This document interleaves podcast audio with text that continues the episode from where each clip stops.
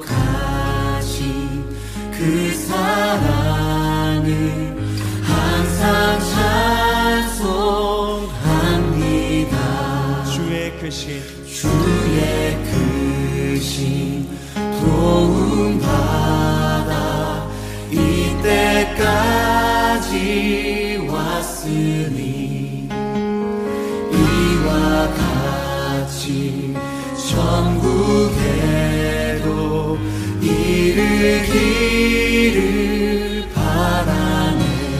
하나님의 하나님.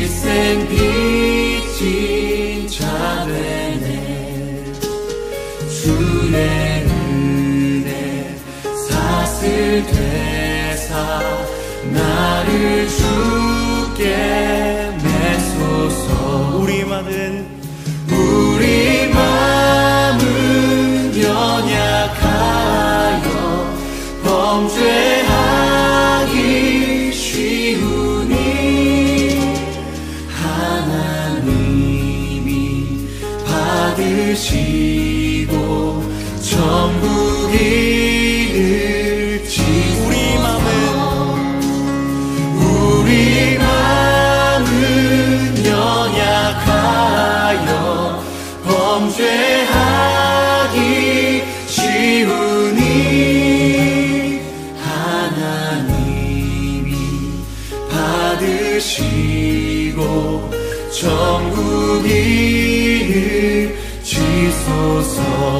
내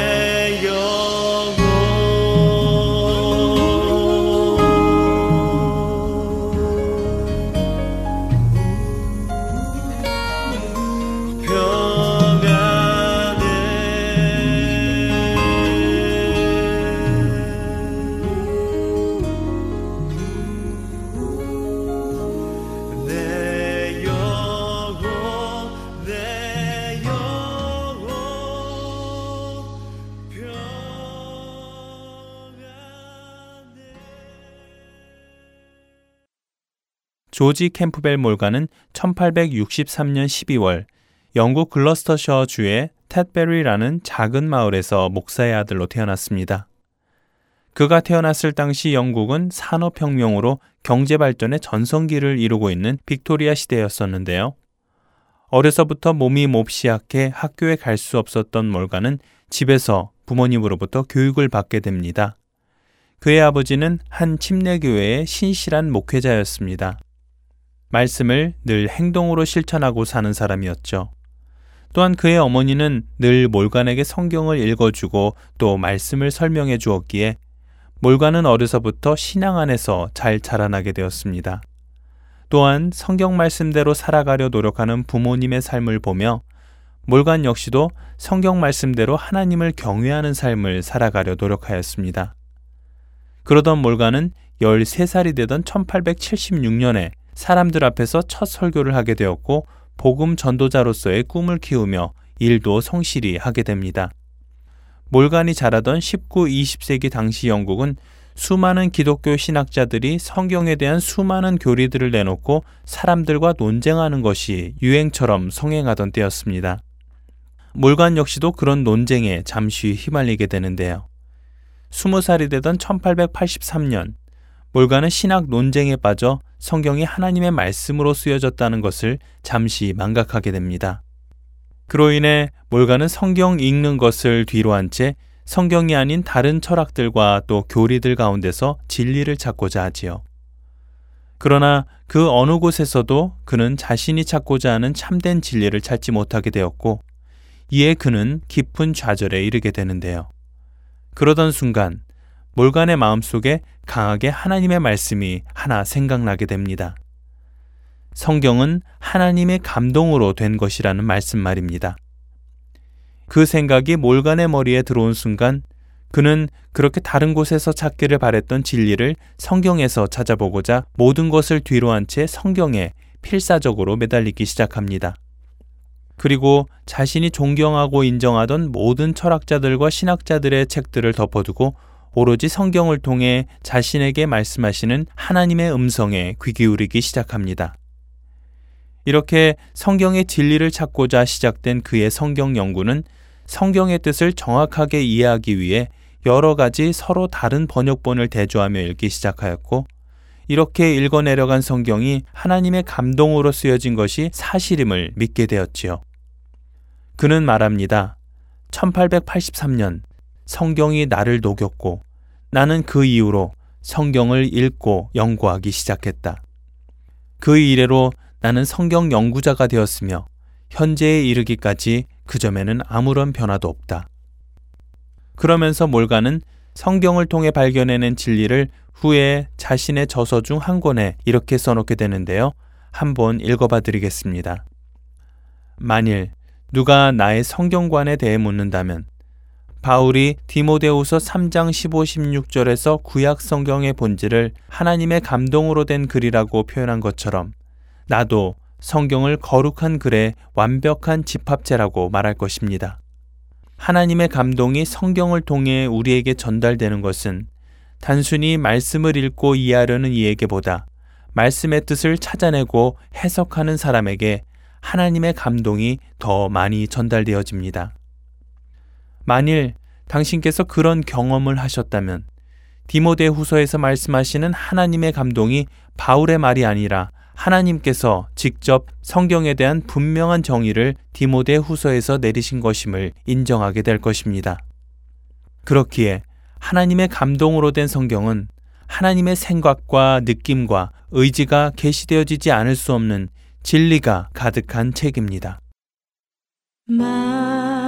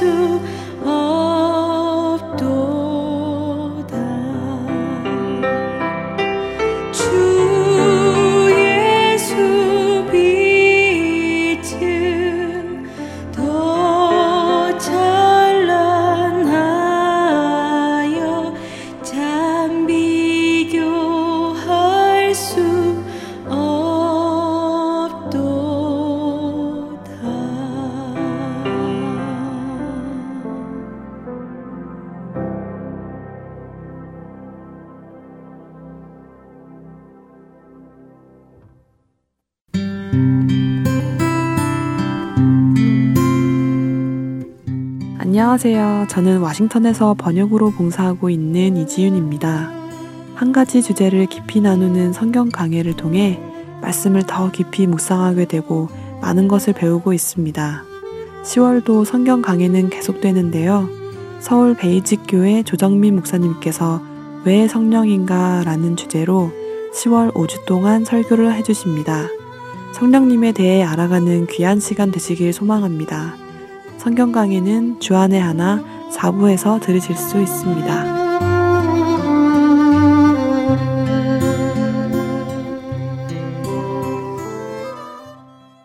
계속해서 청지기의 삶 시즌 2 이어드리겠습니다.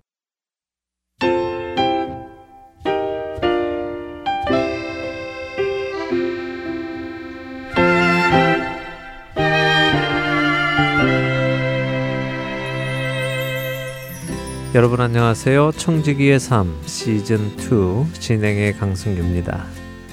강도나 조직 폭력배의 손에 들려진 칼과 최고의 요리사의 손에 들린 칼은 같은 칼이면서도 그 결과는 전혀 다른 결과를 가지고 옵니다.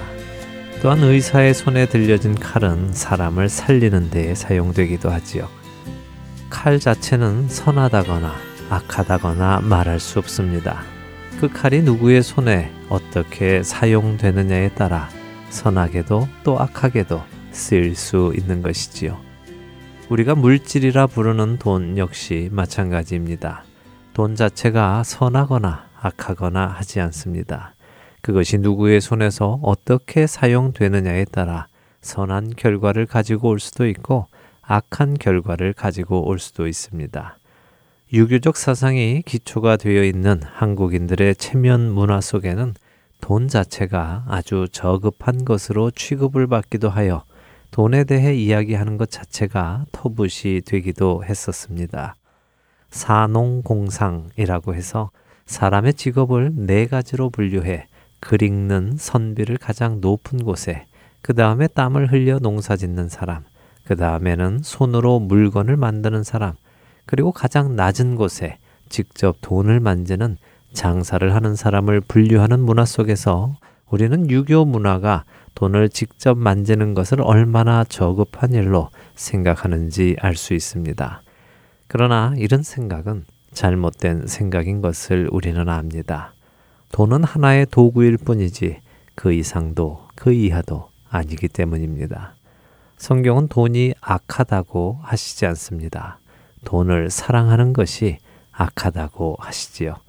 돈을 사랑함이 일만하게 뿌리가 되나니라고 디모데전서 6장 10절에 상단 부분은 말씀하십니다.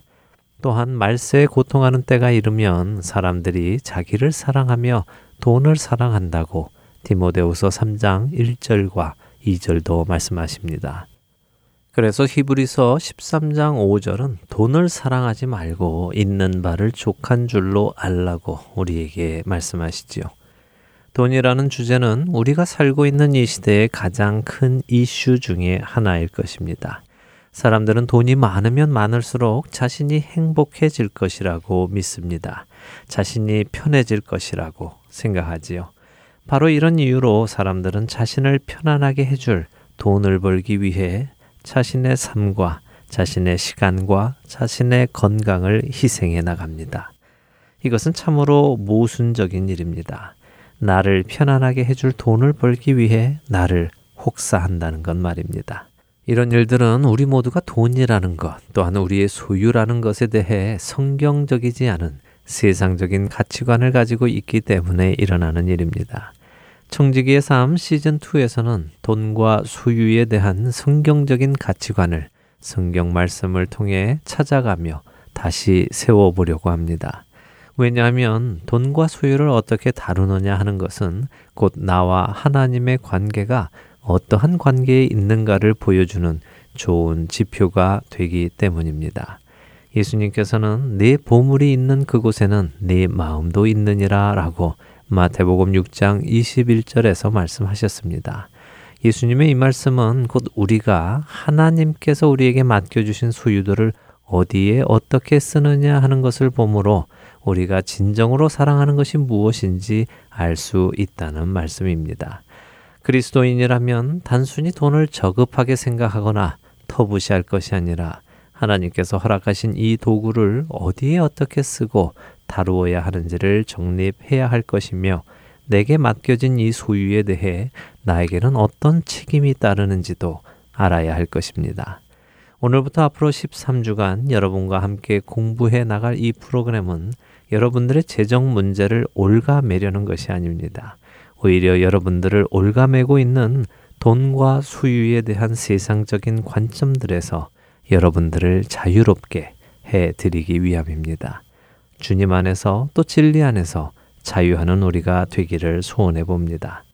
여러분과 함께 나눌 청지기의 삶 시즌 2는 프리셉트 미니스트리의 K 아더가 집필한 돈과 소유라는 책을 토대로 준비한 것을 먼저 알려드립니다. 청지기의 삶 시즌 2 첫 시간을 시작합니다. 성경은 세상에 존재하는 모든 천지 만물이 하나님의 것이라고 선포하십니다. 여러분들은 이 선포에 대해서 어떻게 생각하십니까? 아마도 그리스도인이라면 대부분의 분들이 세상 천지 만물이 여호와 하나님의 것이라는 것을 당연한 사실로 받아들이실 것입니다. 그러나 우리가 여기서 이 질문을 조금 더 세분화하여 스스로에게 질문하기 시작한다면 우리의 대답은 곳곳에서 하나님의 것입니다 라고 대답하기가 쉽지 않아집니다. 예를 들어 볼까요? 여러분의 배우자는 누구의 것입니까? 여러분의 자녀들은요? 여러분의 집은 또 사업체와 직장은 어떻습니까? 여러분이 매일같이 만나는 사업 관계에 있는 사람들이나 손님들까지도 하나님의 것이라는 것을 인정하십니까? 여러분의 시간은 어떻습니까? 또 여러분의 소유와 재물은 어떤가요?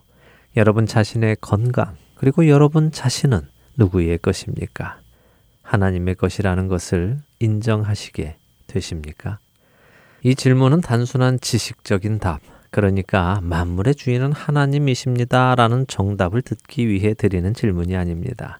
실제로 여러분 스스로가 여러분의 모든 것의 주인이 그분이신 것을 인정하시며 살고 계시느냐 하고 여쭙는 질문인 것입니다. 성경을 읽어가다 보면 예수님께서는 예수님을 따르는 자들에게 하나님께 대한 우리의 의무를 일깨워 주시는 것을 종종 보게 됩니다. 또한 우리가 우리의 시간과 재물을 어떻게 쓰느냐에 따라 훗날 하나님을 대면할 때 우리가 상을 받을 수 있을지 없을지도 결정된다고 분명히 말씀하고 계심을 볼 수 있습니다. 바로 이러한 이유로 우리는 우리에게 허락된 모든 소유를 올바로 사용해야 하는 것이고 주님을 만날 준비를 해야 하는 것입니다. 여러분들과 함께 그 준비를 해 나가기 원합니다. 오늘은 여러분들과 예수님께서 이 땅에서 사역하시던 끝자락에서 제자들에게 해주신 비유를 함께 보며 예수님께서 이 땅에 남아있을 제자들이 무엇을 알기 원하셨는지 보도록 하겠습니다. 누가복음 19장 11절에서 13절의 말씀을 함께 읽겠습니다. 그들이 이 말씀을 듣고 있을 때에 비유를 더하여 말씀하시니 이는 자기가 예루살렘에 가까이 오셨고 그들은 하나님의 나라가 당장에 나타날 줄로 생각함이더라. 이르시되 어떤 귀인이 왕위를 받아가지고 오려고 먼 나라로 갈 때에 그 종 열을 불러 은화 열 문화를 주며 이르되 내가 돌아올 때까지 장사하라 하니라. 방금 읽은 11절은 그들이 이 말씀을 듣고 있을 때라고 시작하십니다. 여기에서 말씀하시는 그들이 누구이며 어떤 말씀을 듣고 있을 때인지는 여러분께서 누가복음 19장을 직접 읽어 보시면 지금 상황을 이해하시게 될 것입니다. 예수님은 이제 십자가를 지시기 위해 예루살렘으로 나귀를 타고 가실 것입니다. 그 직전에 예수님은 여리고에 오셨고 그곳에서 그 유명한 사케오라는 세리장을 만나 그의 집에서 유하시지요. 세리장의 집에서 유하시는 예수님과 그 제자들을 보며 사람들은 수군거렸습니다. 예수님께서 죄인들과 친하게 지내신다는 것이지요. 그때 예수님께서는 사람들이 죄인이라 생각하는 사케오의 집을 향해 선포하십니다. 오늘 이 집에 구원이 이르렀고 이 사람도 아브라함의 자손이라고 말입니다. 그리고는 예수님께서 이 땅에 오신 목적을 밝히 말씀하십니다. 누가복음 19장 10절의 말씀입니다. 인자가 온 것은 잃어버린 자를 찾아 구원하려 함이니라. 그렇습니다. 예수님께서 오신 이유는 의인을 위해 오신 것이 아니라 잃어버린 자들, 죄인들을 구원하시기 위해 오신 것입니다.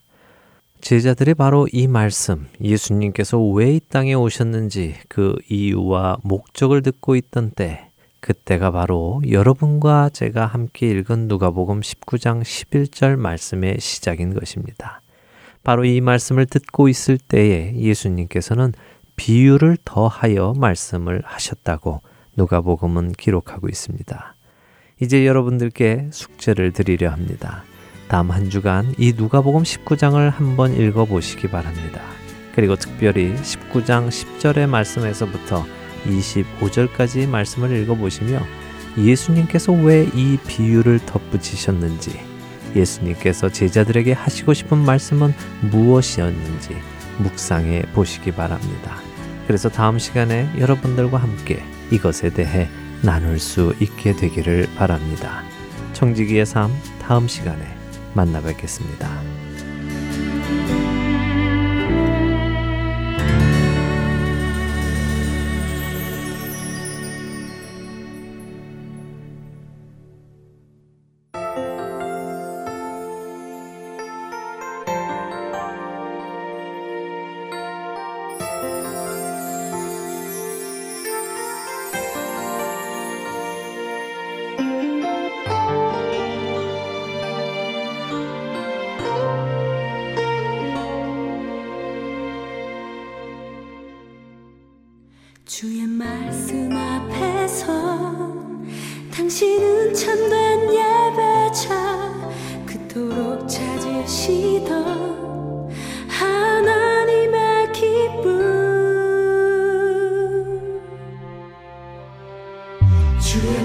말씀 앞에서 당신은 참된 예배자.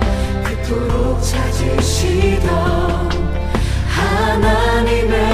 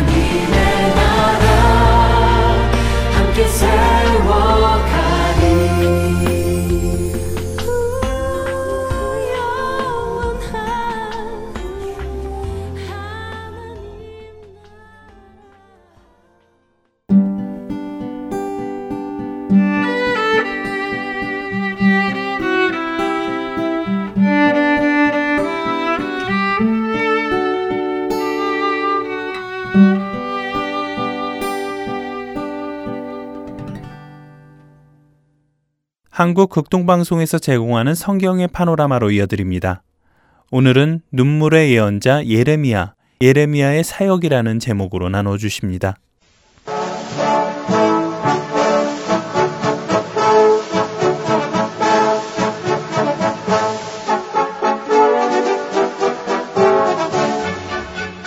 성경의 파노라마. 성경이 그냥 어렵다고 느껴지신 분, 지금까지 한 번도 읽어보지 못한 분들, 성경의 파노라마 이 시간을 통해서 성경의 전체적으로 큰 흐름 살펴보시기 바랍니다. 노우호 목사님이십니다. 목사님 안녕하세요. 반갑습니다. 김성윤입니다.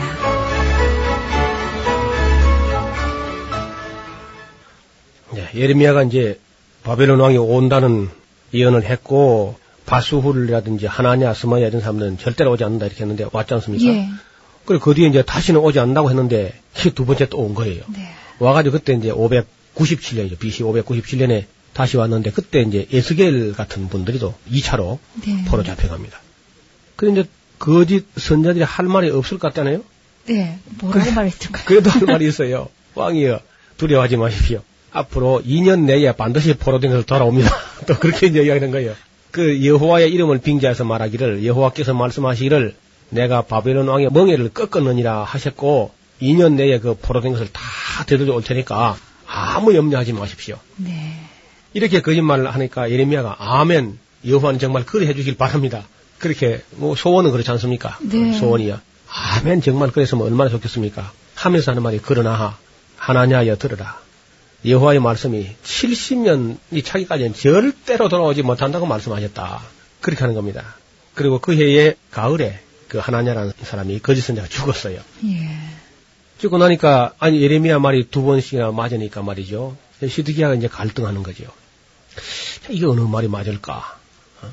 이왕이면 안 온다는 말이 믿고 싶은데 아 이거 번번이 그저 예레미야 하는 말이 맞거든. 그러니까 이제 예레미야를 한번 불러가지고 조용히 묻습니다.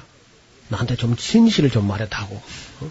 정말 다시 바빌론에 또 오느냐? 예레미야는 또 온다는 거예요. 그때까지 예레미야를 뭐 진흙구덩이에 처박아 놓기도 하고 떡을 갖다가 너무 작게 줘가지고 빵을 예. 곧 굶어 죽을 만큼 그렇게 될 때도 있었어요.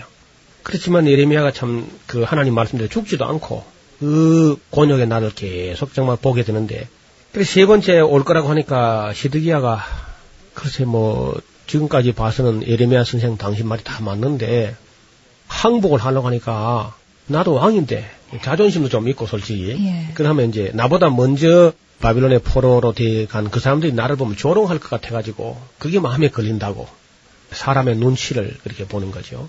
하나님을 따라가려고 하는 사람들은 지나치게 사람을 의식하거나 사람의 눈치를 보다가는 바른 길 가기 어렵습니다. 바로 이 시드기야가 우유부단하고 누구 말이 진실한지를 이 참과 거짓을 분별하지 못하고 그리고 사람의 눈치를 보고 사람을 너무 의식하다가 참 비극을 맞이하게 됩니다.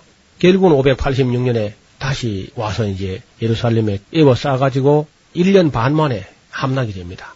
그리고 이제 그 1년 반 동안 바벨론이 에워 싸니까 안에서 양식이 다 떨어진 거예요. 양식이 떨어지니까 일반 서민 대중들은 막 애기를 삶아서 먹는 자기 자녀를 삶아서 먹기도 하고 애 낳을 때 그 태 있잖아요 태. 네. 그 태를 삶아가지고 먹다가 자기 일가 친척이 오니까 가지고 도망을 가고 하는 그런 어마어마한 일이 벌어집니다. 그래 이제 굶어서 막 사람들이 막 죽어가고 있으니까 왕도 이제는 더 이상 먹을 게 없으니까 성벽에 구멍을 뚫었어요. 시드기야 왕이. 구멍을 뚫고 이제 아라바 길로 막 도망을 갑니다. 저 사해바다 남쪽 그쪽으로. 그걸 뭐 도망간 건 정보가 새 나가가지고 바벨론의 군대가 따라가서 잡아왔습니다. 잡아와가지고는 그 시드기야 왕의 두 왕자가 있었는데 그 왕자를 왕 보는 앞에서 잡아 죽이고요. 예. 잡아 죽이고 나서 아들 죽는 거 마지막 본 후에 시드기야 왕은 두 눈이 뽑힙니다. 눈 알이 산채로. 네. 뽑혀가지고 눈알이 뽑힌 채로 바벨론까지 끌려가요. 끌려서. 그 끌려가면 그 거리가 얼마나 되냐면 걸어가면 보통 3, 4개월 걸립니다. 그러면 나라 망하고 하나님 성결은 불타고 아들 둘은 죽임을 당하고 자기는 눈알이 뽑혀가지고 포박돼가지고 바빌론까지 질질 끌려가는데 그는 왜 그러느냐 예레미야가 한 하나님 말씀을 믿지 못해가지고 괜히 그저 아무 힘도 없으면서 바벨론 왕을 배반해 가지고 그리고 이제 도망가다가 그 모양이 된 거거든요. 그 누굴 원망하겠습니까? 결국은 사람의 눈치를 보다 눈알이 뽑혀 가지고 그 비참한 그런 결과를 초래하게 됩니다. 네. 그 바벨론 사람들이 와서 이제 잡아가면서 예레미야도 같이 끌고 가다가 조금 가다가 이제 예레미야를 보고 당신이 우리하고 같이 가는 것이 뭐 떨떠름하거든 안 따라가도 좋소. 아니면 우리하고 따라가면 우리가 선대할 텐데 그 뭐 당신 자유입니다. 하고 예레미야를 낳아줬습니다. 낳아주니까 예레미야가 우리와 함께 가면은 우리가 선대하겠습니다 하는 그 말이 하면 마음에 걸렸던가 봐요. 그래서 안 갑니다 그냥. 안 가고 남아있는 백성들하고 함께 지내게 되는데 그때 남아있는 백성들을 사반의 손자 아이감의 아들 그다랴라는 사람을 갖다가 바빌론 왕이 그 땅 총독을 일단 세워놨습니다. 근데 그 남아 있는 사람들 중에서 그 못된 놈들이 그 총독을 또 죽여버렸어요. 바벨론 왕이 세우는 그 그다리아라는 총독을 죽여버리는데 그 사반의 아들 아이감이라든지 그다리아 그 사람들은 귀족들이면서도 그래도 예레미야의 말에 어느 정도 귀를 기울이던 그런 신앙도 좀 있고 분별력도 좀 있던 사람들인데 그런 사람을 바벨론 왕이 총독을 세웠는데 이 총독을 죽여놓고 나니까 바벨론 왕이 겁이 나거든요. 그러니까 그들이 이제 애굽으로 또 가려고 그래요. 그러면서 그 쭉 몰려와가지고 예레미야기가 묻습니다. 바벨론 왕이 앞으로는 어찌 될까요? 지금 우리가 가만히 지켜봤는데 여러 선지자들이 말했지만은 예레미야 선생 당신 말이 늘 맞습니다. 그러니까 이제 앞으로는 우리가 우리에게 좋든 안 좋든 간에 당신 입에서 나오는 여호와의 말을 다 순종하면 우리에게 복이 될 줄 믿습니다. 그러니까 자 우리가 이제 어떻게 해야 될지 애굽으로 가야 할지 여기 남아 있어야 될지 그걸 좀 하나님께 물어서 네. 응답되는 대로 우리 좀 알려주십시오. 또 어떻게 보면 아주 진실한 말 같은데 그 거짓말이거든요. 그래서 에레미야가 기도하고 와서는 여러분이요 내가 하나님의 이름으로 분명히 말씀드리는데 바벨론 왕이 다시 오지 않습니다. 이제는 다시 오지 않으니까 남아있는 여러분들은 이 땅에서 땅이 황무지가 되지 않게 땅을 가꾸고 자녀를 생산하고 그리고 열심히 사시면 됩니다. 그렇게 이야기를 예레미야가 진실히 이야기하니까 그 계약한 무리를 한 말이 또 올 텐데 예. 지난번에는 안 온다고 안 오기놓고 이제 예. 이제 안 온다 하니까 또 오겠다고 우기는 거예요 이제 예. 올 텐데 말이야 안 온다고 이렇게 우리를 쏘겨놓고는 바빌론 왕에 우리를 붙여가지고 다 잡혀가게 하려고 네가 그런다. 아, 이렇게 어리석을까요? 그러니까 예레미야가 정말 어떻게 하면 되겠어요? 뭐 그냥 거지 같은 것들도 안 믿는 거예요. 뭐, 뭐 범사에 반대하고 꼭 그 안 믿을 걸 믿고 믿을 걸 안 믿는 거지요. 예레미야가 울면서 울면서 여러분이 여러분이 애굽으로 가면 칼과 기근과 연병이 애굽을 따라가서 반드시 여러분을 다 죽입니다. 절대 한 사람도 남지 않고 다 죽습니다. 내 말이 하나님 말씀이니까 이걸 듣고 믿으십시오. 절대로 자기들은 자기 입에서 낸 대로 애국을 가겠다고 전쟁도 없고 그는 피비린내도 안 나고 칼 소리가 안 들리는 북소리도 안 들리는 그런 곳으로 가겠다고. 그래서 이제 결국은 애국으로 가는데 예레미야도 끌고 가요. 네. 그래도 뭐 예레미야가 필요하다고 믿었던지 어떻든 끌고 갑니다. 그 예레미야가 또 혼자 남아 있는 것보다 뭐 끌려가는 게 안 낫겠습니까? 갔는데 가가지고 그 다바네스라고 하는 그 곳에 도착했을 때 예레미야가 여러분이요 왜 이렇게 하느냐 반드시 바벨론 왕이 여기 못 따라올 것 같으냐 우리가 여기 오는데 바벨론 왕 군대가 여기 오고 말고다 와서 반드시 여러분을 칼과 기근과 연병으로 다 죽을 때까지 한 사람도 남겨놓지 않을 것이다. 근데 이 말이 어떻게 되는지 여러분 알려고 하면 좋다. 지금 돌을 하나 큰 돌 하나 굴려오시오. 그 돌을 이제 떼굴떼굴 굴려오니까 여기 구덩이를 하나 파십시오. 그리고 구덩이를 파니까 그 돌을 그 집어넣으래요. 그래 예레미야 시간대로 돌을 집어넣었더니 다시 흙을 갖다 반반히 골라가지고 본래 안 팠던 것처럼 해놓으십시오. 예. 그래 해놓고 날이 지나면 내가 분명히 말씀드렸는데 바빌론 왕이 딴 데 오지 않고 우리가 돌 묻은 바로 우리가 돌 여기 묻어놓고 아무도 모르는데 여기 앉아가지고 이 돌 위에 앉아서 여러분을 다 재판하고 국문해가지고 다 죽일 거예요. 예레미야가 정말 그렇게 연했는데 정말 날이 이르니까 바빌론 왕이 온 거예요. 와가지고 예레미야 돌을 파묻었는데 거기에 딱그 자리에 앉아가지고 온 백성을 국문해가지고 다 잡아 죽인 겁니다. 그래 예레미야가 정말 그 성전이 불타고 왕은 왕자가 죽고 눈알이 뽑힌 채 포로로 잡혀갔고 남은 찌꺼기 백성들이 애굽으로 와가지고 그것도 다 죽어버리고 예레미야가 홀로 이제 다시 예루살렘으로 터덕터덕 맥없이 다시 옵니다. 그 얼마나 기가 막히겠습니까? 네. 그 나라가 그렇게 망해버렸는데 자기가 자기 입으로 예언한 것이 1.1획도 땅에 떨어지지 아니하고 다 이루어지는데 물론 그동안에 하나님이 약속한 게 있습니다. 70년이 차면은 내가 바빌론의 포로된 것을 반드시 돌아오게 하겠다. 그게 막연한 희망입니다. 그것도 이제 사람들이 못 믿는 거예요. 포로 잡혀갔으면 북왕국 이스라엘이 뭐 영원히 끝난 것처럼 우리도 끝나지 뭐 돌아오겠느냐. 그냥 그만이다 말이야. 그게 다시 소망을 다 놓쳐버리는 거죠. 소망이 없으면 일을 못하지 않습니까? 예레미야가 반드시 돌아옵니다. 어. 여기 있는 사람은 죽지만은 바빌론 포로 같은 놈들 반드시 돌아오게 한다고. 이게 하나님 약속이라고. 그렇게 이야기를 하니까 사람들이 안 믿거든요. 그러니까 하나님께서 예레미야를 보고 가서 하나멜의 밭을 네가 사라. 네 앞으로 이전 등기를 해라. 그걸 보면은 아니 역사가 새로워지지 않으면 밭을 뭐가 사겠습니까? 그래서 이것이 증표가 될 것이다. 그래서 예레미야가 할 수 있는 최선을 다해서 하나님 말씀대로 다 그 순종을 하는데 이스라엘 백성은 여전히 저 예레미야가 한 말은 한마디도 안 믿습니다. 그리고 여호야김 왕 같은 경우는 예레미야가 두루마리로 쓴 그 예언서 그걸 갖다 뭘 써놨는지 가져오라고 그래가지고 누가 읽어주니까 읽어주는 대로 날카로운 칼로가 살살 베가지고 모닥불 피워놓고 불태우는 그런 끔찍한 일이 벌어집니다. 바룩은 또 그것도 새로 하나님께 쓰라 그러니까 그 긴 이야기를 예레미야서를 새로 쓰지 않습니까? 다 불태워버리고 나서 그래서 성경 불태우는 사건이 그때 벌써 예레미야 때 있은 겁니다. 눈물로 쓴 편지를 불에 다 태워버리고 바룩은 또 이제 그걸 다시 이제 써서 오늘 우리에게 좀 전해지고 있는 것이죠. 예레미야는 이렇게 정말 말로 다 할 수 없는 그런 슬픈 날들을 눈물을 그냥 양식을 삼았지요. 그래서 예레미야가 하는 말을 보면은 만물보다 거짓되고 심히 부패한 것이 인간의 마음이라. 어떻게 돌이킬 수가 없을 만큼 인간은 완전히 부패해 버렸다. 완전 타락이란 말이 바로 예레미야 정신에서 예레미야의 말씀에서 나오는 것입니다. 그래서 스스로는 구원할 수도 없고 깨달을 수도 없고 하나님 말씀을 듣고 믿는 그 길밖에는 길이 없는 그런 모습을 우리에게도 보여주고 있는 것입니다. 예, 유다 나라가 이제 500 BC 586년에 바벨론에 포로되어 가고 나서 남은 백성은 또 애국 가서 다 죽어버리고 예레미야는 어, 그 항무지가 되어버린 돌무더기만 어, 그저 다 무너져 내려앉는 그 예루살렘 거리를 거닐면서 예레미야 애가를 쓰게 됩니다. 슬픈 노래죠.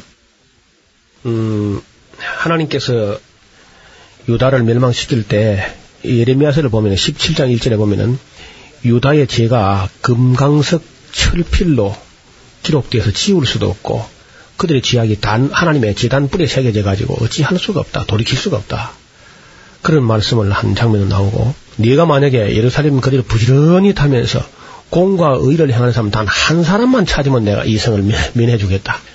그게 정말 타락을 해도 철저하게 타락을 하는 겁니다. 하나님께서도 위에 왕들 부패한 것보다 제일 문제는 서민 대중까지 썩었을 때는 희망이 없는 거예요.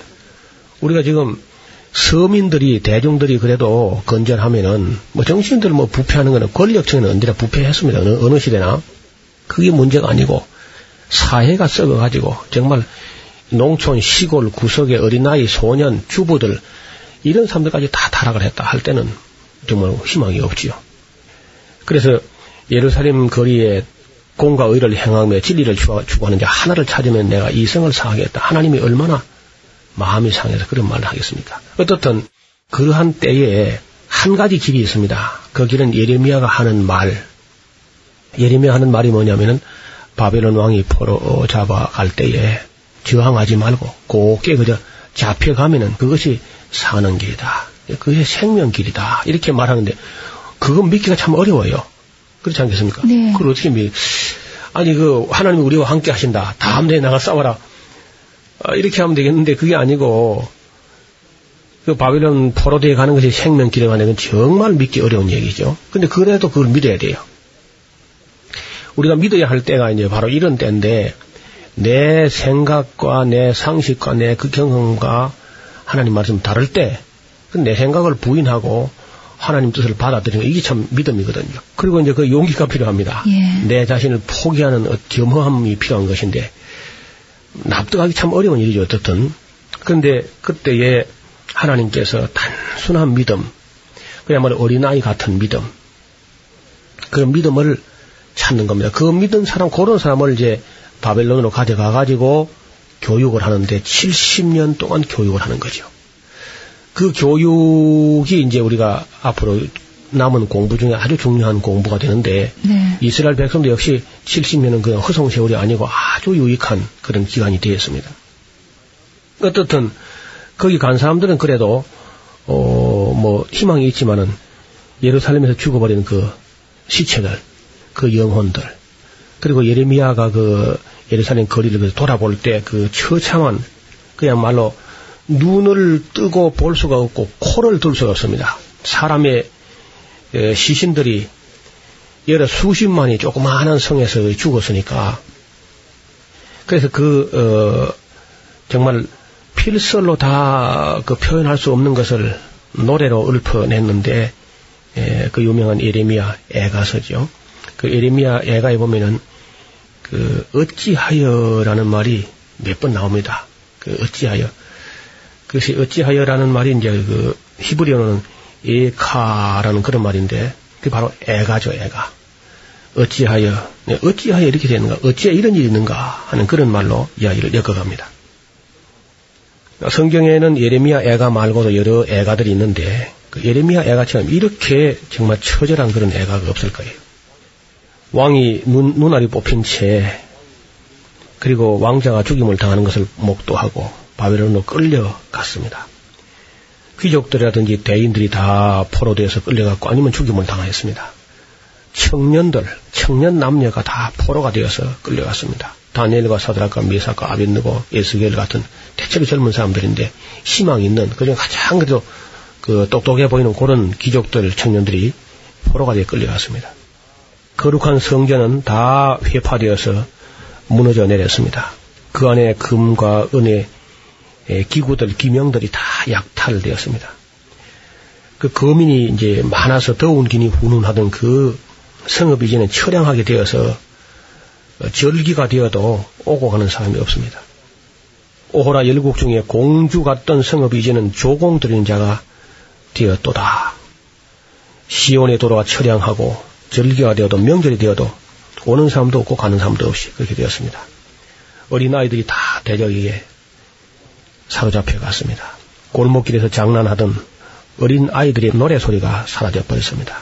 대대로 간직해온 그런 보물이란 보물은 다 약탈되었습니다. 소년, 소녀들이 피어보지도 못한 채 죽임을 당했습니다. 시온이 손을 펴도 위로할 자가 없고 지혜사장들과 장로들이 식물을 구걸하다가 성중에서 기절하여 죽었습니다. 밖에는 살육자의 칼이 아직도 난무하고 있고 집집에는 시체들을 치우지 못하여 피비린내와 썩는 냄새 때문에 눈과 코를 들 수가 없습니다. 눈이 눈물에 상하여 진무르도록 울어도 아무도 위로할 자가 없습니다. 어린아이들이 길머리에서 양식을 구하다가 지쳐서 쓰러집니다. 어린아이들이 어머니 품에 안기어서 배가 너무 고파서 혼미한 중에 그 막 혼이 막 떠나려고 하다가 숨이 끊어집니다. 그 죽은 아이를 가지고 이제 부엌으로 가가 요리를 하는 겁니다. 그걸 삶아서 식물로 삼는 거예요. 여인이 어찌 자기 열매, 자기 몸에서 난 자기 손에 받던 아이를 먹으며 제사장이 그 어떻게 성소에서 살육을 당하겠습니까? 예루살렘의 부녀들이 배가 고파서 자녀를 삶아서 식물을 삼았습니다. 들깨는 오히려 저절 내서 새끼를 먹이는데 예루살렘의 자비로운 부녀들이 무정하고 잔인하기가 광야의 타조같이 되었습니다. 욕보임을 당했고 애기를 삶아 먹는 그런 비참한 일이 벌어졌습니다. 젖먹이가 목말라서 혀가 입천장에 말라붙었습니다. 어린아이들이 빵을 구하나 떼어줄 사람이 없습니다. 진수를 먹던 자가 길머리에서 쓰러지며 붉은 옷을 입었던 자, 색동 옷을 입었던 자가 이제는 걸음더미에 엎어져 있습니다. 전에는 종기한 자의 몸이 눈보다 깨끗하고 우유보다 희며 산호같이 붉고 그 윤택함이 마치 마광한 청옥 같은 그런 싱싱하던 그런 피부들이 그 얼굴들이 이제는 숲보다 검고 그 가죽이 뼈에 말라붙어서 막대기처럼 말라서 거리에서 아무도 알아보지 못합니다.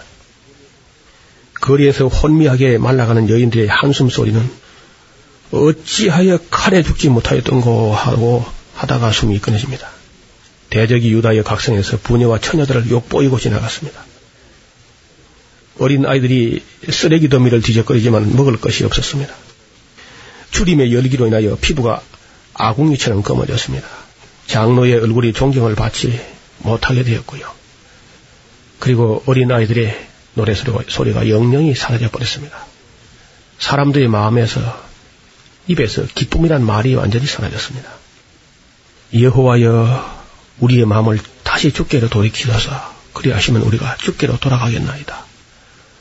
우리의 나라를 다시 새롭게 하사 옛적 같게 하옵소서. 예레미야의 이 슬픈 노래는 이렇게 이어지고 있습니다. 그리고 그는 이런 노래를 부르다가 어디로 갔는지 아무도 몰라요. 어떻게 돌아가셨는지, 어떻게 마지막을 맞이했는지 기록이 남아있지 않습니다.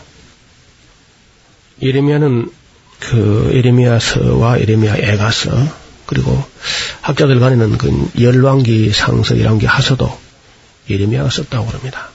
역사를 알고 또 하나님의 심정을 알고 이스라엘 백성의 죄를 알고 그들의 미래까지도 내다볼 수 있었던 그렇게 그렇게 아주 맑은 영혼을 가진 예레미야가 일평생 외쳤지만은 아무도 듣는 자도 믿는 자도 없어서 결국은 나라는 이제 망하게 되었죠. 때보다 오늘 우리 지혜, 우리나라, 우리가 지금 살아가는 세상에 지혜가 결코 작지 않습니다. 오늘날 우리가 방송을 통해서 혹은 전도자가 애가 타서 길에 가서 예수 천당이라고 외치는 사람도 있고 애가 타니까 뭐 축호 전도를 하기도 하고 온갖 방법을 가지고 하나님께 돌아오라고 지금 외치고 있고 또 이 방송을 통해서도 많은 수많은 사람들이 우리 전파 선교사들이 애를 태우면서 이 어려움 중에서도 아직도 하나님께 돌아오지 않는 영혼들을 위해서 정말 나라가 어려움을 겪을 것이고 앞으로 미래에 큰 대환란이 있을 것이고 마침내는 심판이 있을 것을 내다보기 때문에 안타까운 마음으로 예, 복음을 전하는 것입니다. 방송을 들으시는 모든 분들이 하나님의 심정을 같이 헤아릴 수 있었으면 좋겠습니다. 오래 참으시고 또 기다려 주시고 우리에게 기회를 더 주셨는데 이 좋은 기회를 허랑방탕하게 향락으로 다 탕진하고 낭비해 버려나면 우리도 하나님 앞에 아마 서기가 부끄러운 그런 우리가 되지 않겠습니까? 남은 우리의 삶을 하나님께 정말 드려서 예레미야서를 그리고 예레미야 애가서를 한번 읽어본다면 그때 예레미야가 살았던 때보다 우리가 더 많은 타락으로 인해서 하나님 마음을 아프게 하고 있는 그런 시대에 우리가 살고 있습니다. 하나님께서는 그러한 이스라엘을 돌이키려고 예레미야 눈물이 마른 예레미야를 통해서 너 좀 내 대신 가서 좀 울어봐라 하고 예레미야가 울 때에 예레미야만 운 것이 아니고 예레미야 안에서 하나님께서도 처녀 딸 내 백성의 사로잡힘을 인하여 내가 눈물을 흘려 통곡하리라. 예레미야서를 보면은 음, 그 예레미야 안에서 하나님도 함께 울고 있습니다. 여러분 예수님께서 예루살렘에 오셔서 예루살렘아 예루살렘아 암탉이 그 새끼를 날게 하여 모리한 같이 내가 너희를 모리한 적이 몇 번이었냐 너희가 원치 아니해도다 하고 예수님께서도 눈물을 흘렸습니다. 아직도 우리에게 건강이 있고 또 젊음이 있을 때 하나님께 우리의 삶을 바쳐서 사람들의 마음을 하나님께로 돌이키게 하는 이 일에 같이 동참하고 쓰임받기를 부탁을 드립니다. 아멘. 성경의 파노라마 노우호 목사님이셨습니다.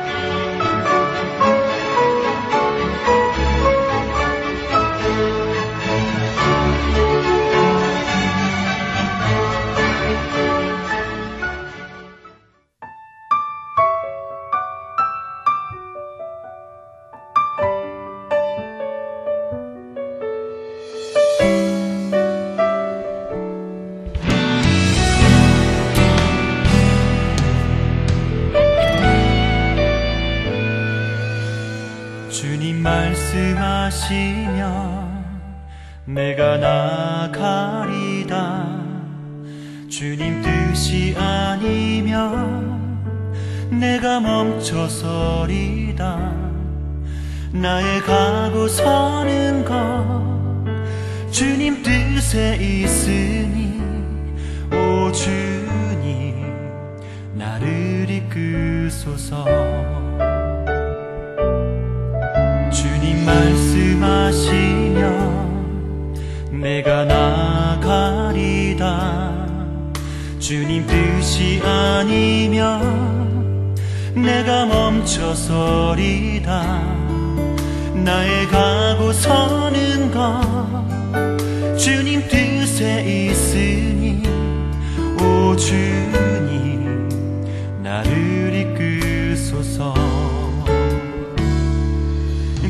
뜻하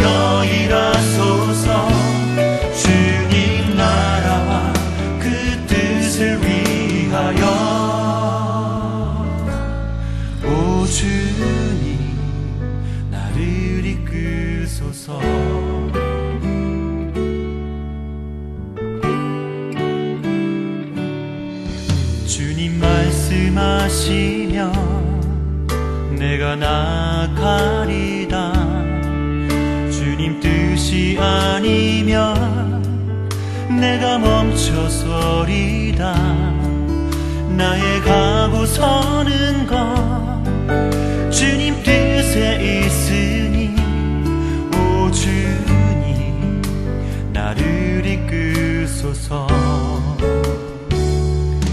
뜻하신 그곳에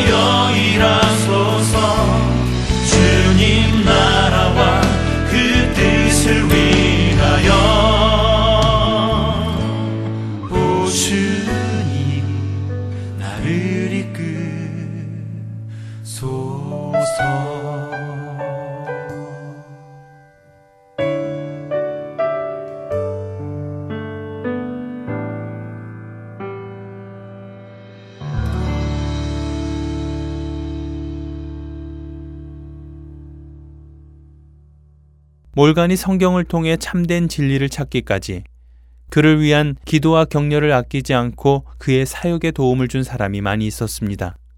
그 중에서도 그의 아내 애니는 몰간의 절대적인 동역자 중 한 명이었지요.